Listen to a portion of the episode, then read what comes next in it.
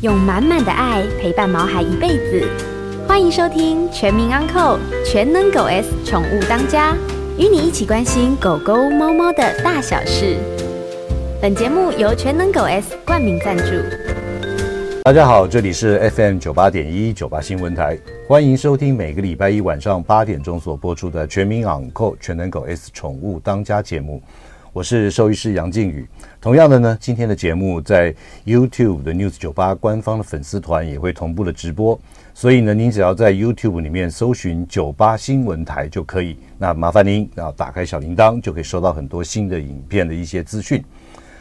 再过一个礼拜就是端午节了哈，那我想这个先在此预祝大家端午佳节愉快，但是千万别忘了。粽子啊，对于毛孩子来讲是没办法消化，或者你给他一下吞了一颗。那曾经过有个案子，就有一只柯卡嘛，就是可卡犬，结果呢，端午节的时候，蚂蚱哦还没有蒸，还没有弄好这种半成品，摆在那边一下吃了6个，那当然就会到医院来报到了。所以呢，端午节之前也在此提醒大家，我们毛孩子在家的时候呢，他不晓得一些东西的危险性，反正好吃一定尽量吃，所以这点要请大家把粽子啊什么等等都要把它放好。那我想啊，这个各位听众朋友，或许你也有看过一个日剧啊，其实我还蛮喜欢看那个日剧的，就是叫做 Doctor X 哈，就是说这个有个女医生，她很厉害，然后什么开刀啊，什么疑难杂症到她手上都完完全全都不是问题啊。那在这边，在这个 Doctor X 里面呢，我们派遣那个女医了啊，这个我们台湾翻译成派遣女医。大家有没有注意到，就是说在这个他们进手术室的时候，你会发现到，有主刀的医师，然后还有第一助手、第二助手，当然还有一些护理师。可是呢，这个女主角呢，我们都知道叫米仓凉子嘛，对不对？可是还有一个同样的第二女主角哦，其实我个人觉得她的戏份也蛮重的。她是由这个内田有纪她所扮演的一个麻醉医师。那每次在动手术之前呢，这个米仓凉子就会问她说：“怎么样？身体状况怎么样？”她就报心跳、血压、血氧啊什么等等等一些生理基本的资讯，会报给主刀的医师。所以也就是说，在人的开刀房里面的时候，你会发现到，除了有主刀医师之外，第一助手、第二助手，还有很多护理师啊，还有什么等等。另外一个很重要就是麻醉的医师也会在场。所以说呢，大家这个我们在人来讲的话，有这样子一个完善的这样的一个设备，可能有很多听众朋友讲说，这个我们家的狗狗去动物医院做手术的时候，到底有没有这样子同样的一个规模，或是说，这个麻醉啊，它到底会不会很危险啊？那我们人有时候是说，什么半身麻醉，还有要不然就是局部麻醉。可是动物那边好像包含你洗牙也好，或甚至于这个做一些这个小的一些小肉瘤的切除啊等等，都要用到全身麻醉。这个全身麻醉到底危不危险，或是麻醉到底是什么样的一个原理？然后呢，它的风险如何等等等。那我们今天非常高兴，我们请到了国立中兴大学兽医教学医院麻醉及重症加护科的主任王贤奇王老师，也是我非常非常要好的一个朋友，今天到我们节目现场来跟大家仔细来说分明，到底动物的麻醉它是怎么样的一个形式来进行，那有哪些风险，或是怎么样来控管，尤其是我们动物有没有专门的一个动物麻醉医师也会在场哈。今天非常非常的高兴，我们邀请到国立中兴大学兽医教学医院麻醉及重症加护科的主任王贤奇王老师呢，王教授来我们节目现场跟大家聊一下有关于麻醉的点点滴滴。老师啊，先跟大家打个招呼。好，大家好，我是中兴大学王贤奇。OK， 王老师啊，我想，因为就这个很不一样的感觉哈。就是说，我们兽医系念完毕业之后，或许又再继续念或怎么样，那大部分都会回归到一些临床的工作，比方说这个啊，我喜欢开刀，我喜欢骨科，我喜欢内科、皮肤科、内分泌等等等。老师为什么有选择麻醉科？我这个为什么选择，就是学校要求的嘛。因为我原本是比较偏向内科，因为我在中兴大学当了。4年多的内科的住院医师，然后当然就是因为想要在学校贡献，就要读博士班嘛。那当时，然后在毕业完毕业完之后就去这个中国医药学院去做这个乳癌的研究，嗯，哦，然后之后回来，那回到学校的时候，内科就满了，嗯，哦，就是缺满了，那就只能到外科。那外科当然就是我们的麻醉刚好了，老师就退休，然后他们就希望我要把这个麻醉这个重任吧，就是把它弄起来嘛，因为他说那时候这个可能死亡率比较高一点，哦，那跟我讲就要说麻醉跟内科很像。都是用药的啊，都用药。是。那当然就是走向麻醉，就是一个任务导向。那那刚好这个麻醉也蛮符合我的那个个性的，所以就一路就是专门做麻醉，做这十几年这样。是对。其实各位听众朋友，大家这个不太清楚啊，因为在这个我们台湾的兽医界里面呢，像举凡很多工会办的一些演讲、继续教育的学分等等等。我们王贤吉老师呢，都是担任在给我们小动物麻醉上面一个非常重要的讲师啊。他对于这方面麻醉的一些心得，还有他过去的经验的累积呢，都是我们这个现在我们兽医系的同学们非常非常值得学习的一个对象。老师啊，我想说我们先岔个题哦，就是说现在最近不是都是在这个升学啊或怎么样？那您因为您在这个中兴大学也是担任老师的这样子一个工作。那对于现在很多我们高中毕业的同学，甚至于还在高一高二的时候，他立定志向想要念兽医系，那有没有一些这个一些想法或者看法，甚至于说啊，你想念兽医系，你应该具备怎么样的一个特质？可不可以在这边跟我们听众朋友来聊一下？特质的部分，当然就是你一定要喜欢动物，这是一定要的一个具备了。就我们讲说，这是基本的配备啊。因为如果你不喜欢动物，甚至很害怕动物，那就一定是做不了这一行。对。那我个人的建议就是，一定要在你入学前或是去申请前，你要去一个地方的医院里面去实习，而这实习一定要去。亲身的去经历，而不是啊，就是站在旁边看，去你就试着去照顾志愿狗哈。那可能去扫这些环境啊什么，你一定要去了解到这个所谓苦的地方是什么。你能接受苦的地方，那一定就能接受它好的地方。所以我觉得要去熟悉这个环境，然后让它觉得自己是不是适合这个行业，我觉得这是最重要的。对。不过真的我非常赞同王老师的这个说法，为什么你知道吗？因为现在很多电影或是连续剧，包含台湾啊、日本啊、美国啊什么都有，兽医师都穿得干干净净、漂漂亮亮，哦，那色斗啊那种都做得很棒，然后抱一只狗狗好开心这样子的一种让人家烙印在脑海里面的一个影像。其实真正临床工作是这样子吗？不是这样的，都是脏兮兮的吧？对。当然，我们一早上刚出门吃完早餐，已经是干干净净。但是回到家的时候呢，就是狼狈不堪。对。我通常都是这样啦。当然，就是因为可能就是工作上难免会见血啊，或者碰到一些这些排泄物、分泌物，一定会有这种情况。所以。其实也蛮愉快的哈，就是说，其实像我们喜欢小动物，你把它就是说治好，治好的时候，它用舌头去舔你的脸，舔你的手，你就欢喜，成就感呢？对，就是成就感嘛哈，就是有那种喜欢，就是那种愉悦感，就是享受这一点。对，所以真的到动物医院临床，真的好好的去看一下，实际去做。你会发觉到，哎，真的是，其中的一些不同的感受啊，跟你看到一个照片或者一个电影啊，或者电视影集啊，是完全不一样的事情。好，那老师，我想请问一下，因为您现在是在国立中兴大学的动物医院来服务，还有兽医系啊，这个兽医学院里面担任老师的工作。对。那因为你想，我相信你应该特别了解，我们台湾现在有5所大学，对，就是会有兽医医师，比方说，台北的台大，然后台中的中兴大学，以及那个现在新成立的学士后的亚洲大学的兽医学士后的，那另外还有嘉义大学，还有屏东科技大学，对，有这5所大学，他们是否第一个，我想问一下，是不是他们都有所谓的这个教学医院？然后教学医院里面针对麻醉这一块，有没有像这个中兴大学这样子有一个成立一个麻醉的一个专门的一个科别？我以亚洲来讲的话，我唯一有成立麻醉专科，就台湾中兴大学、韩国首尔大学跟日本的洛农学院大学。哦，洛农学院大学就是只有这3所。那所有的这个手术就是教学一定会有麻醉的负责麻醉的医生，但是通常会比较属于外科的体系，外科这部分他们可能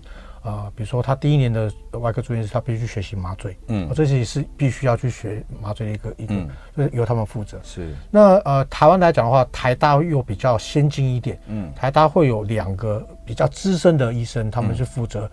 去教学麻醉跟一个负责麻醉的一个控管，但他还是没有算完全独立，所以以完全独立来看到他目前只有中兴大学。对。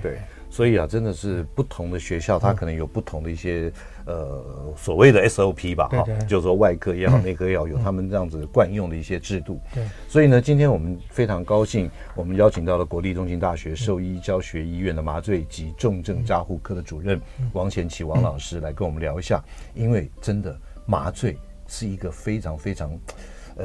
比较没有办法实质看到的这样子的一个所谓的医疗行为。往往我们很多这个主人就说啊，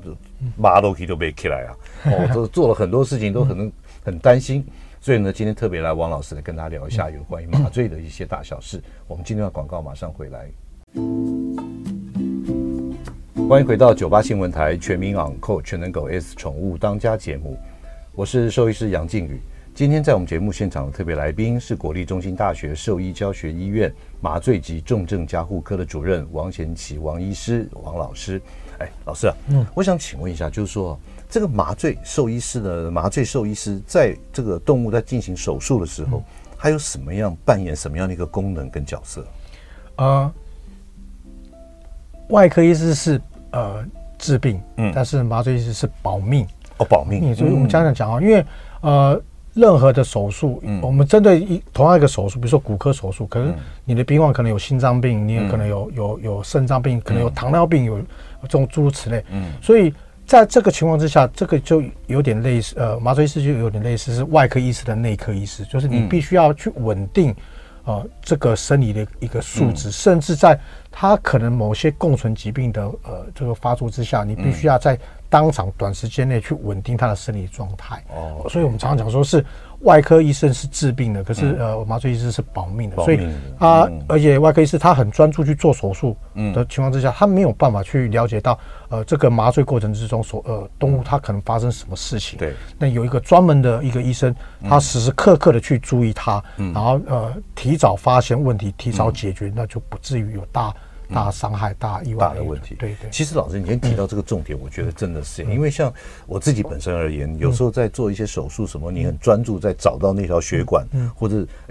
这个肿瘤有没有割干净啊，什么等等。有时候你真的不会去看一下这个监视器，或者是说到底怎么样，只是听声音，滴滴滴滴这样子而已。对，所以在麻醉这个兽医师在这个整个动物在做手术的时候，其实扮演一个保命的一个这么重要的角色哈。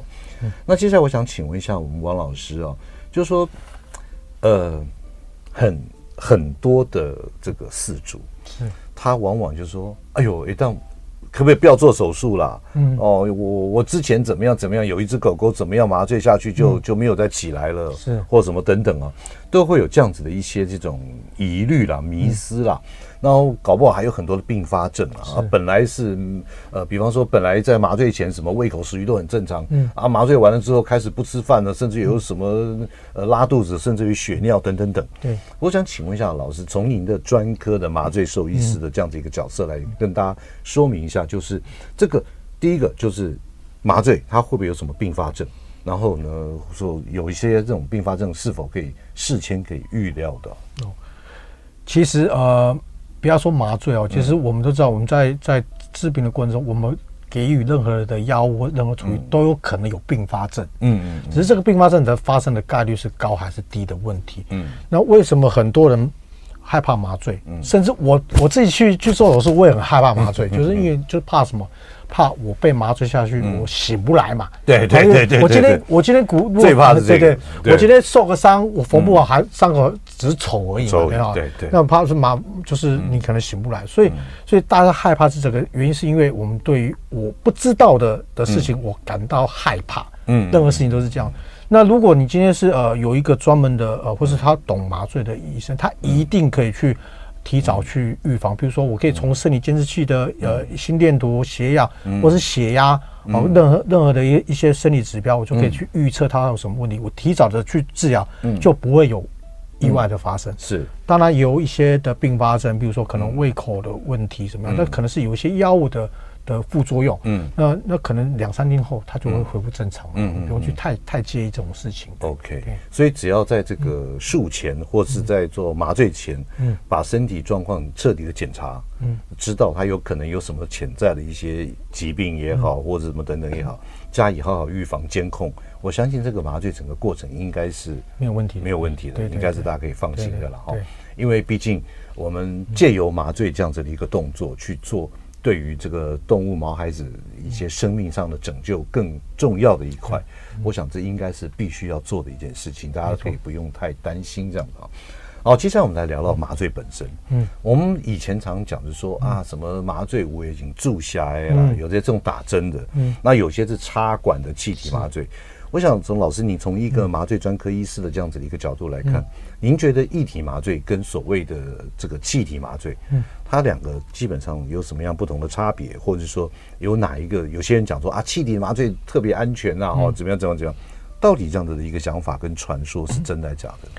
的？都是传说的，都是传说的。好，我们现在讲啊，其实有一句麻醉科的名言，就是说，没有世界上没有安全的麻醉药。也没有安全的麻醉的步骤，只有安全的麻醉医师，也就是说，你这个医生要了解到这个过程之中，这个药物熟悉这个药物，你才能避免到它引起的一些问题，好，那当然现在主流是气体麻醉，原因是因为气体麻醉是不用在体内代谢的，它是靠着这个呼吸去吸入跟排出，所以它很容易调整麻醉的深度，所以我们认为它安全，但是它的唯一的缺点是它很容易造成血管舒张，造成低血压，所以也没有说液体麻醉不好，现在很多的麻醉药它是很短效的，那我们今天如果只是一个很短的小处理，那一点点的液体麻醉其实我觉得是 OK 的，是没问题的，也是 OK 的，反而是你今天还要去插管，还要去上气体麻醉，那反而是就是。这时间就拉长，而且可能有一些不必要的一些麻烦存在哦。但是一定要给氧哦，就是一定要多吸点氧气。就算不插管，你也要给他吸氧气。是，对对。OK， 所以其实并不是照一般讲说什么麻醉、什么液体的安诺危险啦、危险啦，然后插管会比较安全什么等等。其实只要看我们要做什么样的手术，对，然后是不是在短时间或者怎么样的，其实可以选用不同的麻醉的方式，其实都是还不错的。例如你刚刚提到人有那个局部麻醉嘛？对。那当然，这个动物是不能单纯用局部麻醉，因为动物它不了解人，你要帮它做什么事情？对对对，我们人就躺在那边，坐在那里，它叫你不要动，就像我们看牙医一样。对。那动物你要镇静它，比如说我们可以用点安神药，让它觉得哎，我想睡觉，但是它不是到麻醉。那这时候你可以采取一些局麻，比如说做局麻，搞完内注射，那我就可以帮它做。这个公猫公狗的节育手术，它也不用到全身麻醉啊，它也是一个方法，只是说我必须要额外做一个镇静的一个过程，先做一个先镇，它就还没到麻醉这种深度，那也就是也可以达到。是，老师，那不，接下来我想再请问一下哦，因为其实现在大家对于这个毛孩子的健康，尤其是哦每天跟他亲亲啊，什么这样子睡你旁边啊，在你枕头上面那弄啊，所以洗牙。牙齿的保养也是非常非常重要。对，那是否就是说在洗牙这个过程里面，因为之前啦，有时候看到什么网络上啊，或者什么有人在那边讲说，所谓的不用麻醉就可以洗牙这样子的一个噱，我不跟你讲噱头啦，有这么一个说有这种技术，对，说可以不用麻醉哦就可以洗牙，是否有可能？那第二个就是。洗牙算是也是要插管嘛，用麻醉。OK， 如果以一个正规，也就是说合规的医疗的这个洗牙的过程，它必须要插管，原因是因为它这个插管部在洗牙的时候，你会喷很多水。对，那你如果喷很多水，你今天没有插管的话，它就可能吸入。但你不，当然说啊，他清醒可不可以这样做？不可能，因为他不像人一样啊，你张他嘴巴不要动，对，因为狗会害怕。我们要记住一件事情，我们要对于动物要友善，不要让它引起这种恐慌哦。而且洗牙这种可能要这种牙囊这些比较深的，它必须要比较侵入，可能会有痛觉感，所以一定要麻醉，一定要插管的原因在这边，我主要就是怕它就是水它有呛进去的情况，对，所以虽然是洗牙也不会做太多的时间，但是因为可能在超音波洗牙的时候会有一些水柱啊什么水，如果这样子没有一个气管插管，对。可能会有这种吸入性的肺炎，或者水会跑到肺部啊什么等等，对，这样子反而是会引发更好不好的一些事情嘛，是没有错的，对，哦，是没错嘛，没错的。好，老师，那接下来呢，因为待会我们要进段广告，是这边我想在刚刚您讲到一个重点，就是说像有一些这个手术简单或怎么样，它用一些镇定的方式，而不是真正是麻醉的，是。那所以我想待会呢广告回来之后，想请问一下老师，就是说，哎，这个麻醉是否有深浅之分？然后如何来判断说我们的动物在麻醉的过程里面是属于什么样的一个阶段？就是它起码是麻得很深，还是说现在好像麻得不够，或者怎么样等等？好吧，那我们今天的广告马上回来。欢迎回到98新闻台全民养狗全能狗 S 宠物当家节目，我是兽医师杨靖宇。今天在我们节目现场的特别来宾是国立中兴大学兽医教学医院麻醉及重症加护科的主任王贤奇，王主任，王老师也是王医师啊，来跟大家聊一下有一些这种麻醉方面的一些迷思跟一些这个不同的观点的一些想法。好，那老师刚刚在广告之前呢，我们特别有问到，就是说这个麻醉有时候它深度是可以来决定，那也可以来调整。那我想问的第一个问题就是说，这个麻醉的深度它到底是用？像有的时候我们说啊，给他打5cc 跟打3cc，它的产生的效果就不一样，还是用不同的药物会达到不同的麻醉深度？是这样子哦，麻醉深度当然是每个药物，应该说，如果麻醉药它一定可以达到麻醉，但至于它的深浅，它不是以剂量来，不是绝对以剂量，因为每个动物它的对于这个药物的所谓的耐受性，啊，不用讲简单的，你的酒量好不好？我一杯就醉。对，就类似这样。1000杯不醉，我印象。但是这个麻醉一定有一定的一个规则，比如说我们可以由它的这眼球的位置，因为我们眼睛有很多小肌肉去支配的，眼球为什么这样转？那这个小肌肉它对于麻醉的一个情况下，它的感受都不一样，所以可能在比较适当、比较浅的麻醉，你眼球是往嘴巴那边掉。那等到你今天越来越深的时候，它就跑到正中央。它越来越深的瞳孔会放大啊，甚至没有呼吸啊，呼吸越来越浅啊，这种情况。所以我们第一步就要以它的这些所谓的生理的表征 （vital sign） 去看这个动物。它我认为它是过深，当然还有一些现代的所谓的电子的监控设备，比如说心电图、血压、血氧，然后呼吸的一个概况，我们来评估是不是因为你的麻醉过深，或者是过浅，而导致这些生理的数值有一些变化哈。这是目前来做。那刚刚更进一步，就像我目前也在做这方面的探讨，就是脑波。像人已经已经用得很好了，用脑波来监测。对，它就一个数值，比如说你的数值在脑波的活性在50到30之间是适当的麻醉，低于30是过深，高于50是不够。它就把你脑波的活性数值化了，因为我们毕竟麻醉药就是麻脑嘛。对，所以这部分的话，人已经很成熟了哈。那在动物的部分，可能的研究可能还没有那么多。那我目前在做这方面的研究哦，对，是，相信如果可以的话，那加上就是我们就看数值来调整麻醉哦，这样子的话，对于动物这个也是更深一层的保障。希望我们讲说，有时候是我们希望往这方面走，但无论机器好跟多先进，最终还是要靠兽医师来去做，因为再怎么强大的 AI， 也没有比人脑来得好。对，我个人认为是这样。OK， 是王老师，我想再问一个，其实大家都不想碰到的问题，可是却往往有时候都会发生了哈。这个我们举一个例子来讲，就是说，可能在这个麻醉的时候，我们不希望，就是说我们希望，当然是赶快把它做好，是，然后。可是往往有时候这个被麻醉的动物，它还是回不来，就是没有醒来。我想老师依照您的教学的经验跟临床实际的这样子的一个训练哦，大概有哪几种原因是为什么会造成就是说麻醉下去动物就没有办法苏醒过来的这种？事前也都做好了很多检查啊什么的。一个我们这样讲哈，就是在统计这个麻醉的，不管人跟动物都一样哈，都有所谓统计这个麻醉的死亡率。那有个死亡率就是代表说我不知道什么原因他死掉。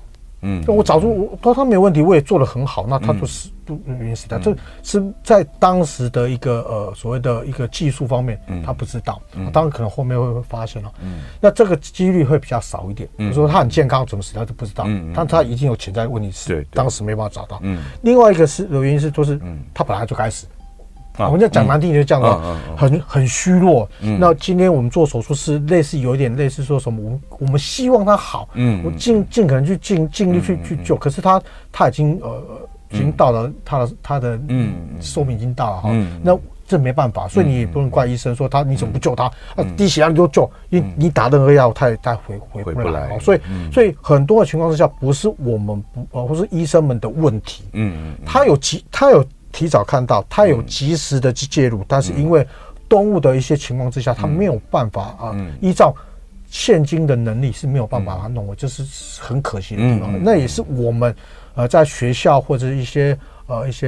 医生们，我们希望去改进，或是看有没有更好的方法去做。当然，我也不排除有一些就是我因注意而未注意，那疏忽掉，这是当然是有可能嘛。但是如果今天是有一个专职的医师跟一个有受过训练的医师，而且你的医院里面有足够的适当的设备，不要说足够，适当的设备，我相信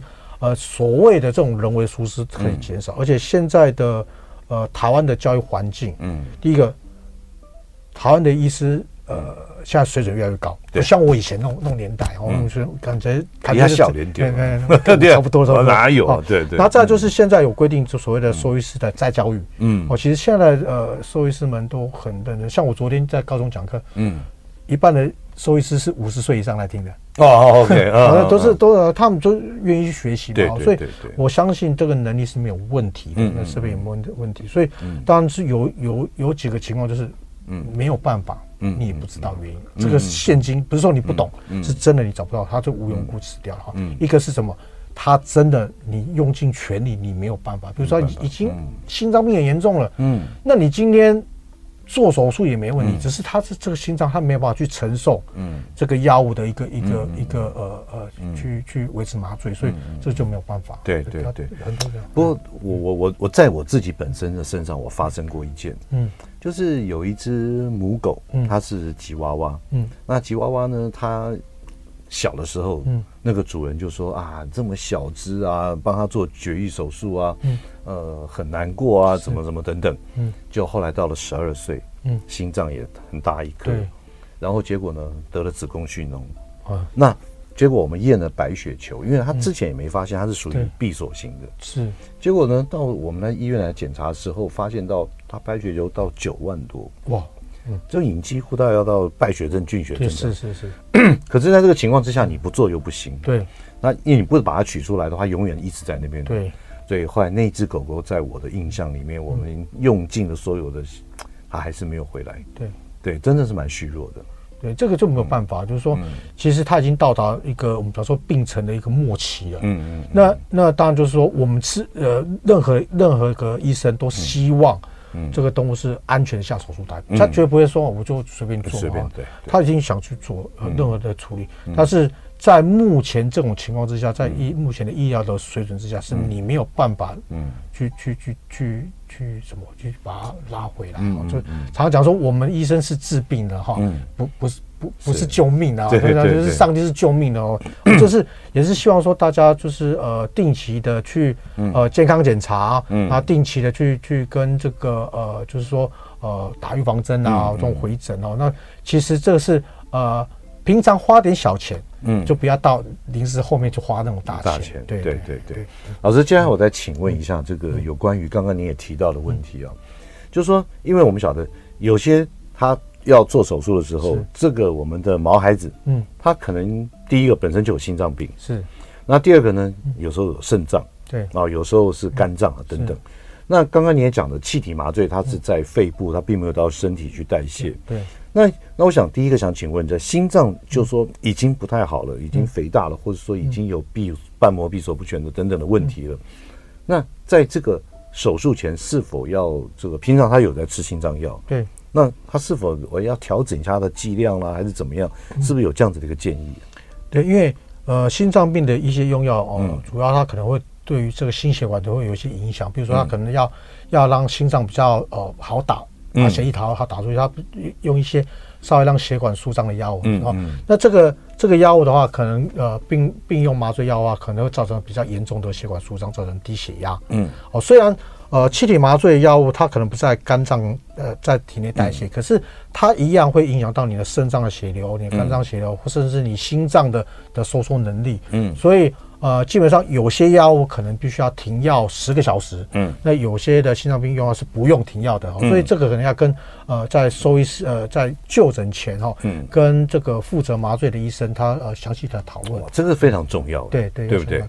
对啊，所以有时候家庭医师知道他平常在吃什么药，可是要到别的地方或者另外的地方做手术或怎么样的话，可能也要跟那个要执刀的医师跟麻醉医师也要好好的聊一下。对，就是说要能够避免，尽量来避免。就是你今天服用的药物跟你平常的饮食，还有平常的习惯，我觉得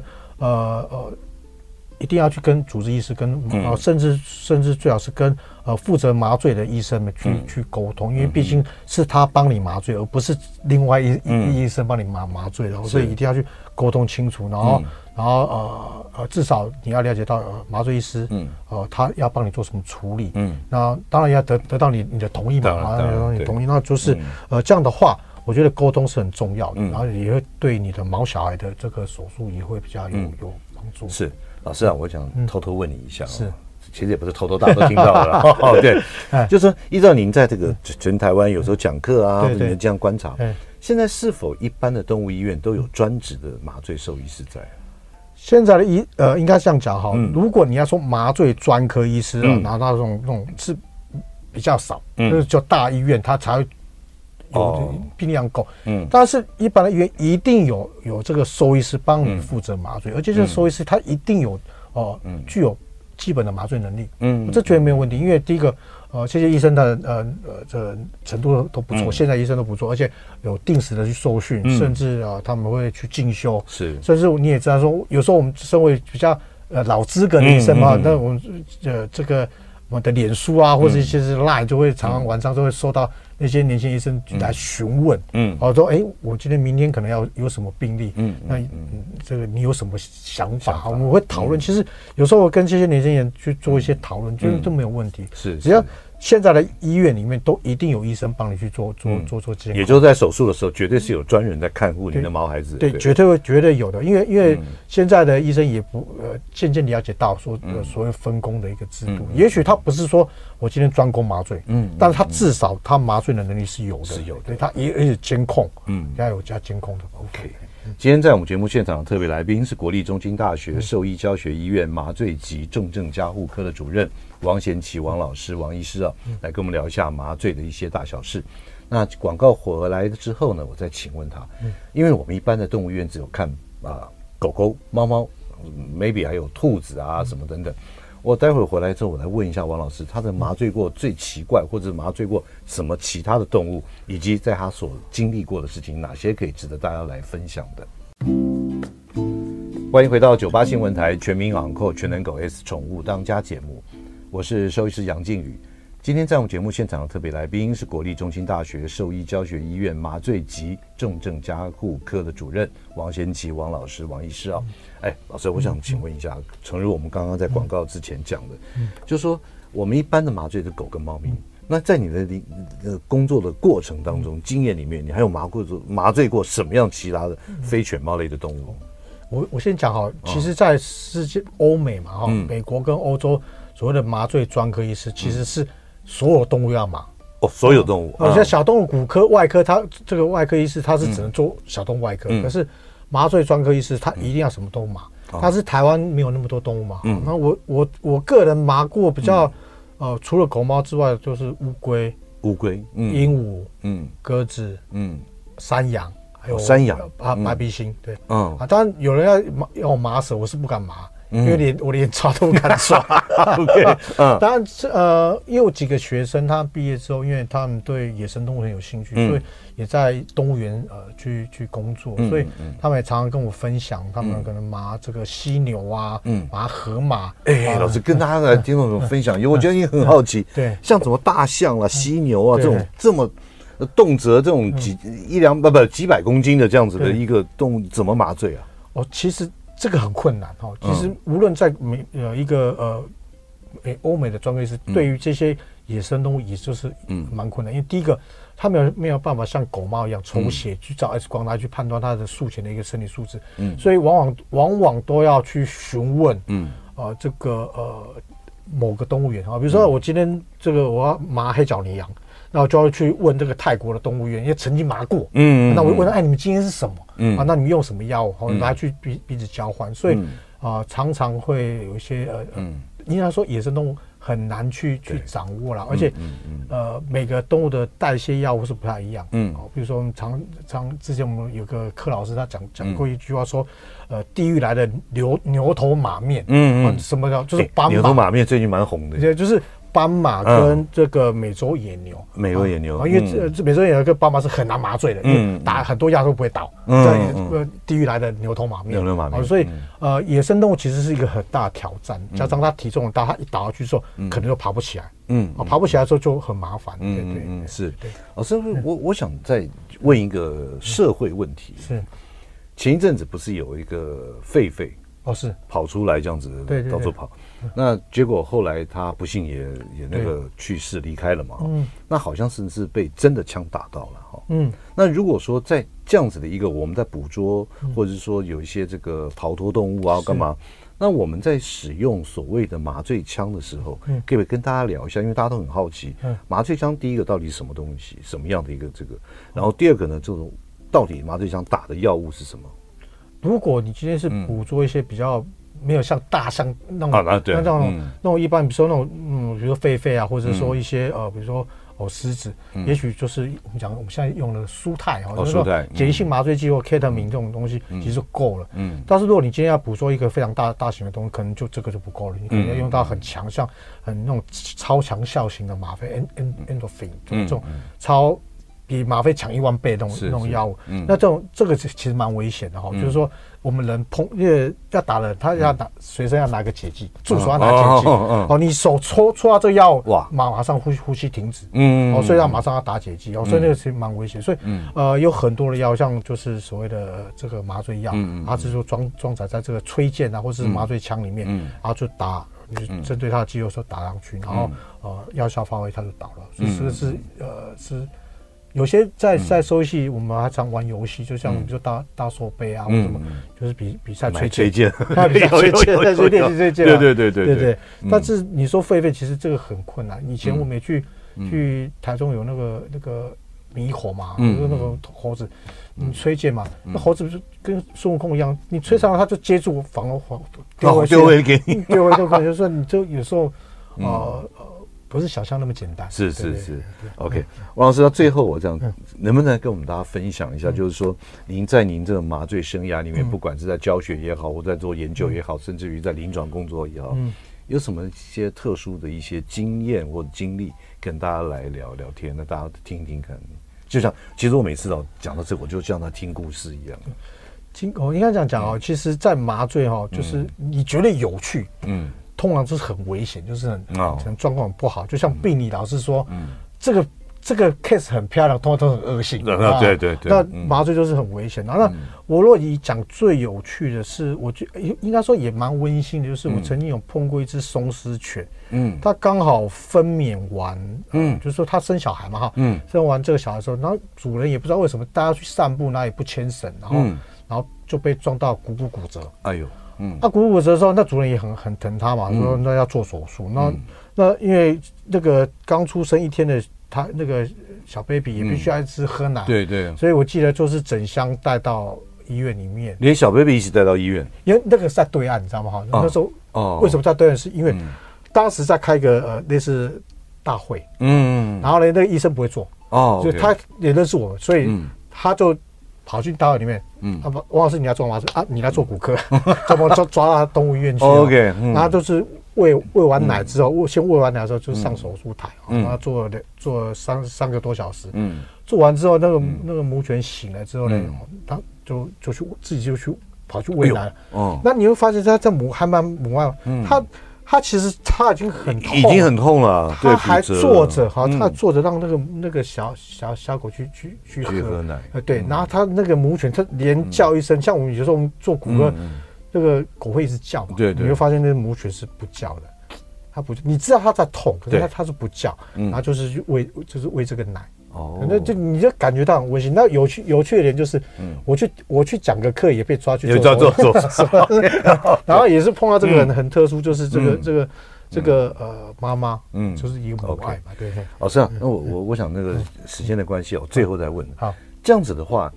经过麻醉啊等等，这个它的乳汁里面会不会有麻醉药？基本上会有一些也会推过去，可是像有一些药物其实是安全的，你不用太担心了。不用太